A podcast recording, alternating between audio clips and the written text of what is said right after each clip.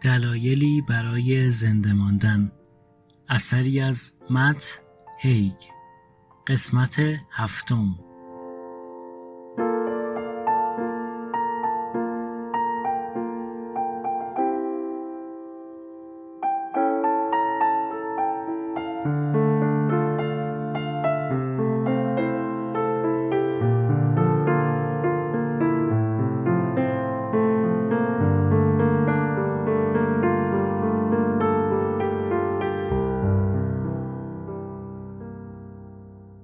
وقتی طوفان تمام شد یادت نمیآید چگونه از آن گذشتی.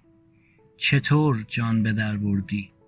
حتی در حقیقت مطمئن نیستی طوفان واقعا تمام شده باشد اما یک چیز مسلم است. وقتی از طوفان بیرون آمدی دیگر آنی نیستی که قدم به درون طوفان گذاشت. معنی طوفان همین است. هاروکی موراکامی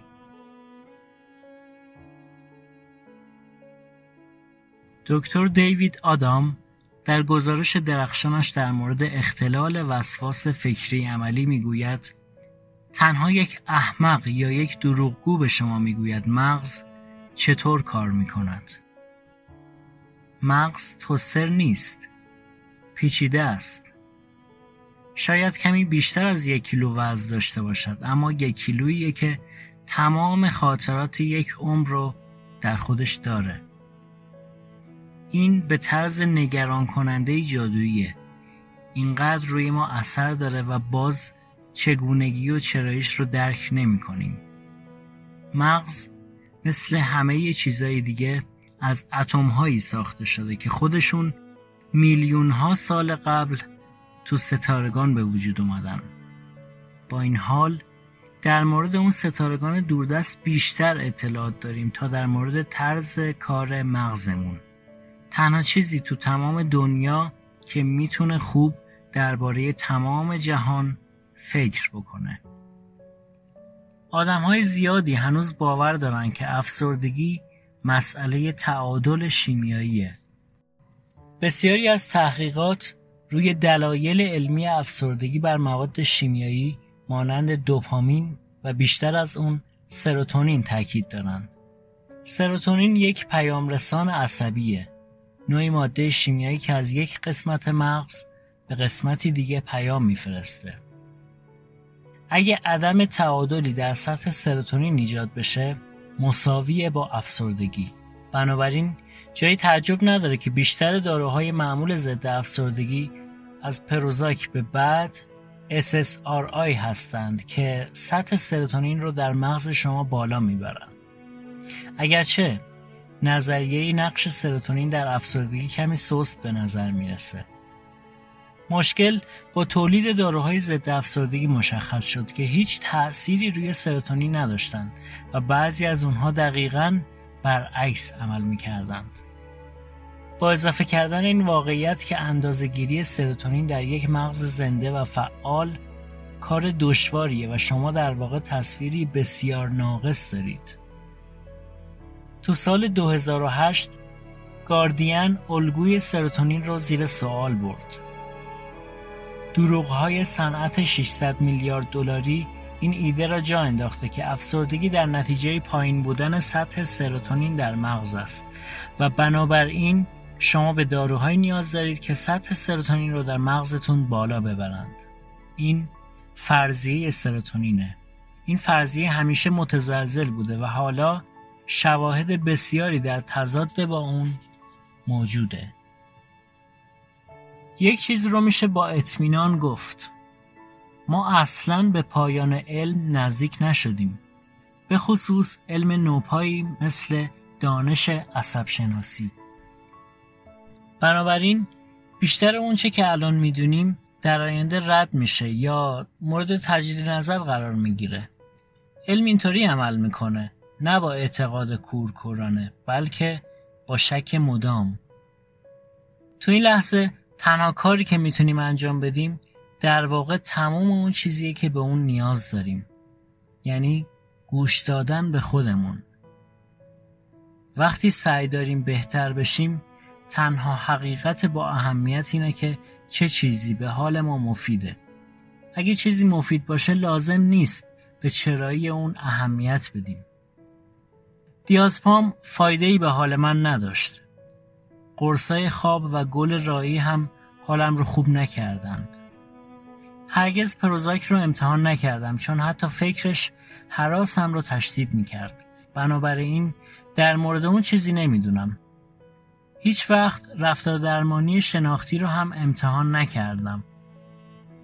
اگه قرص به حال شما مفیده زیاد مهم نیست در مورد سرطانین کاری انجام میده یا هر روند یا چیز دیگه ای. به خوردن اون ادامه بدید.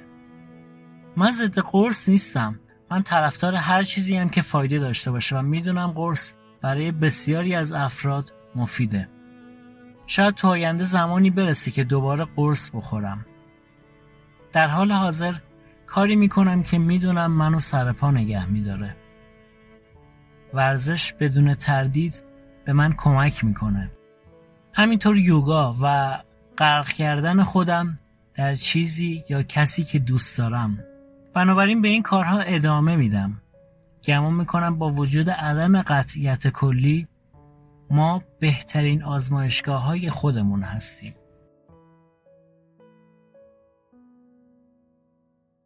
گمان می‌کنم اولین باری که حس کردم مغزم کمی عجیب به نظر می‌رسه تو سیزده سالگیم بود. چند ماه بعد از اون که سعی کرده بودم خال گوشتیم رو با یه مسواک بردارم. تو دربی شایر بودم. توی اردوی مدرسه. دخترها تو خوابگاه اقامت کرده بودند. قرار بود پسرها هم اونجا بمونن اما یک اتاق دو تخته رزرو شده بود.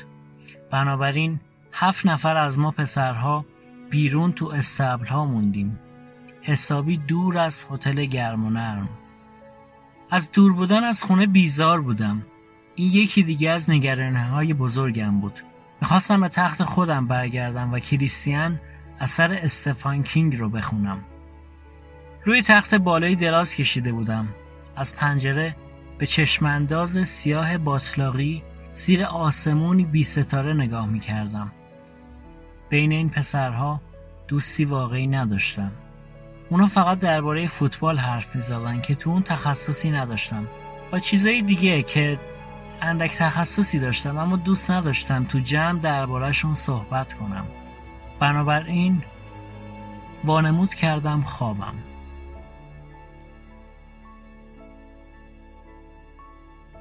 اونجا تو استبل ها معلمی با ما نبود خسته بودم اون روز حدود ده مایل را رفته بودیم خواب به انبوهی و تیرگی زمینه های دور تا دورمون به من سنگینی می کرد. از صدای خنده بیدار شدم. خنده های شدید و دیوانوار. انگار خندهدارترین اتفاق دنیا افتاده باشه. تو خواب حرف زده بودم. برای یه پسر سیزده ساله هیچ چیز مزهکتر از این نیست که شاهد یه لحظه قافلگیر کننده و شرماور پسر سیزده ساله دیگه ای باشه. چیز نامفهومی درباره گاوها گفته بودم. تمام تلاشم رو کردم تا با شوخی همراهی کنم اما خسته و عصبی بودم. از وقتی یازده ساله بودم به مدرسه علاقه نداشتم. وقتی که توی مدرسه روستایی تو مجموعه 28 نفره بودم. مدرسه که حالا تو اون بودم محلی بود که تو اون چندان خوشحال نبودم. بخش بزرگی از سال اول رو به تظاهر به دلدردهایی گذرانده بودم که به ندرت باورشون کرده بودند. دوباره خوابیدم. وقتی بیدار شدم میلرزیدم. وایستاده بودم و هوای سرد رو حس می کردم و از دستام داشت خون زیادی می چکید. دستم از خون سرخ و درخشان بود. یه تیکه شیشه از کف دستم بیرون زده بود. در مقابل من پنجره استبل خورد شده بود. وحشت کردم. پسرای دیگه همه بیدار شده بودن اما حالا دیگه نمیخندیدن. یه معلم هم اونجا بود. یا قرار بود اونجا باشه. دستم باید پانسمان می‌شد. قضیه از این قراره که تو خواب از تختم بیرون اومده بودم. دوباره تقریبا به شکل مسخره ای چیزایی در مورد گاوها فریاد زده بودم. بعد رفته بودم و کنار تخت یکی ادرار کرده بودم و بعد شیشه رو خورد کرده بودم. کمی بعد از اون یکی از پسر و بازوم رو تکون داده بود و من بیدار شده بودم. این اولین بار نبود که خوابگردی کرده بودم. تو طول سال قبل با اتاق خواب خواهرم رفته بودم و از قفسش کتاب برداشته بودم. فکر می‌کردم توی کتاب خونم اما خوابگردی من هرگز علنی نشده بود. تا امروز. لقب تازه‌ای پیدا کردم. روانی. احساس می‌کردم یه عوضیم اما می‌تونست بدتر از این بشه. من والدین مهربونی داشتم و چند دوست و خواهر که می‌تونستم ساعتها با اون حرف بزنم. زندگی راحت و معمولی بود اما گاهی احساس تنهایی به وجودم نفوذ می‌کرد. حس می‌کردم تنها هستم افسرده. تنها. نوعی از اون احساس افراطی نوجوانونه. اینکه کسی منو درک نمی‌کنه. البته من هم خودم رو درک نمی‌کردم. نگران یه چیزایی می شدم جنگ اتمی اتیوپی تصور سواری بر یک یدکش تمام مدت نگران بودم. تنها چیزی که نگرانم نمی کرد همون چیزی بود که احتمالا باید می کرد خودنگرانی یازده سال بعد از خورد کردن پنجره تو خوابم ساعتهای خالی زیادی برای رو در رو شدن با نگرانی داشتم. پدر و مادرم بلند می شدن و برای کار بیرون می رفتند و من و آندرا روزهای طولانی باید تو خونه می موندیم. نوشتن در مورد این دوران عجیبه. منظورم اینه در واقع هیچ چیزی نیست که دربارش بنویسم. دست کم از بیرون، از دور. این بدون واقع ترین دوران عمر منه. از بیرون این من بودم که با آندرا حرف می زدم یا تو اتاق خواب دوران کودکیم یا تو طبقه اول توی آشپزخونه گاه و بیگاه خطر می کردیم و عصر برای یه پیاده روی کوتاه بیرون می رفتیم. یا به نزدیکترین مغازه می رفتیم فقط 200 یا 300 متر دورتر. یا تو روزایی که بیشتر خطر می کردیم می رفتیم و کنار رودخونه قدم می زدیم که کمی دورتر بود. اون طرف مرکز شهر. و باعث می شد تو خیابونایی راه برم که از بچگیم خوب میشناختمشون. اونا چطور تونسته بودن مثل قبل بمونن؟ در حالی که من اینقدر حس می کردم متفاوت شدم. گاهی یه روزنامه یه قوطی سوپ و مقداری نون می خریدیم و برمیگشتیم و کمی روزنامه میخوندیم و سوپ درست می‌کردیم. بعدا حالا شاید در آماده کردن شام هم کمک می‌کردیم. و فقط همین بود. حرف زدن و نشستن و راه رفتن. زندگی تو پایین ترین سطح ممکنی که دو تا 24 ساله می‌تونستن داشته باشن و با این حال اون روزها پرتنشترین روزهای زندگی من بودن پر از خاطراتی دردناک که من تنها حالا به فاصله چهارده سال و نیم می‌تونم به اونا درست نگاه کنم. از نظر عصبی به کلی به هم ریخته بودم. مردم میگن روز به روز پیش برو اما من با خودم فکر می‌کردم برای اونا گفتن این ساده است. روزها مثل کوه بودند. یک هفته مسیر عبوری از هیمالیا بود. می‌دونید مردم میگن زمان نسبیه به طور واقعی و وحشتناک همینطوره انیشتین میگه راه درک نسبیت مجسم کردن تفاوت میان عشق و درده وقتی همراه یه دختر دوست داشتنی هستید یک ساعت ثانیه ای به نظر می‌رسه. ولی وقتی روی یه اجاق سرخ از آتیش نشستید یک ثانیه یک ساعت به نظر می‌رسه. هر لحظه اجاق سرخ از آتیش بود. و تنها چیز واقعی که آرزوش رو داشتم به جز بهتر شدن این بود که زمان سریعتر بگذره. می‌خواستم نه صبح ده صبح باشه. می‌خواستم صبح عصر بشه. می‌خواستم 22 سپتامبر تبدیل به 23 سپتامبر بشه. می‌خواستم روشنایی به تاریکی و تاریکی به روشنایی تبدیل بشه. هنوز کره زمین اسباب بازی دوران کودکیم رو تو اتاقم داشتم گاهی وای میسادم اون رو میچرخوندم و آرزو می‌کردم دنیا رو بیشتر به هزاره بعدی نزدیک کنم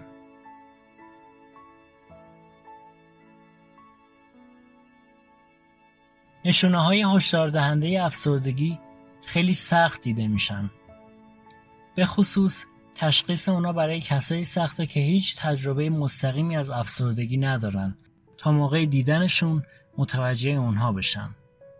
بخشی از مسئله به خاطر اینه که بعضی از مردم در مورد اینکه افسردگی واقعی چیه دچار سردرگمی میشن. ما افسرده رو مترادف غمگین به کار می‌بریم که درسته همونطور که قحطی زدگی رو به عنوان مترادف گرسنگی استفاده می‌کنیم. البته تفاوت بین افسردگی و غمگین بودن به اندازه تفاوت میان قحطی زدگی واقعی و کمی احساس گرسنگی کردنه. افسردگی یه بیماریه. با این حال با حساسیت پوستی و سرفه همراه نیست.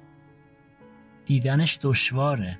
چون عموما نامرئیه اگرچه یه بیماری جدی به حساب میاد به طرز حیرت انگیزی تشخیص اون در ابتدا برای بسیاری از مبتلایان دشواره. نه اینکه حال بیمار رو بد نمی‌کنه می‌کنه بلکه چون این حال بد قابل شناختن نیست. یا می‌تونه با چیزهای دیگه اشتباه گرفته بشه. برای مثال اگر احساس کنید ارزشی ندارید شاید فکر کنید من حس می‌کنم بیارزشم چون بیارزش هستم.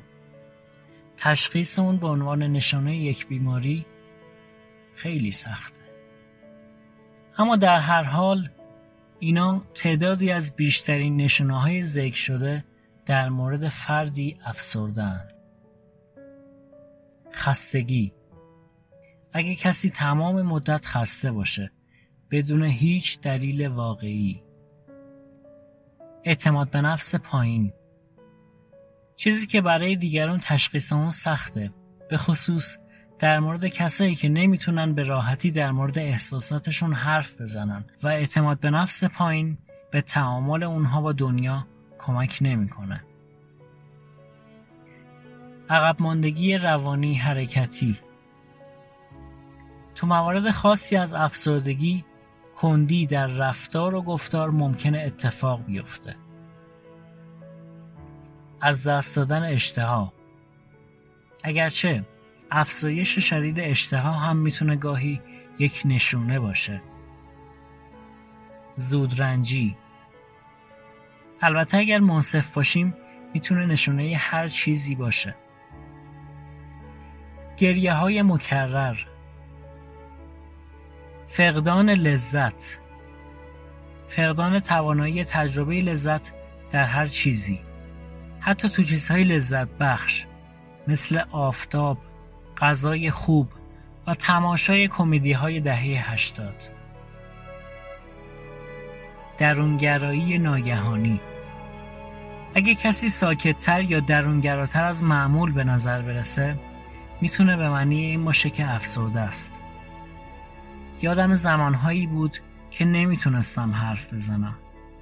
مثل این بود که نمی‌تونستم زبونم رو حرکت بدم و حرف زدن به کلی بیمعنی به نظر می رسید.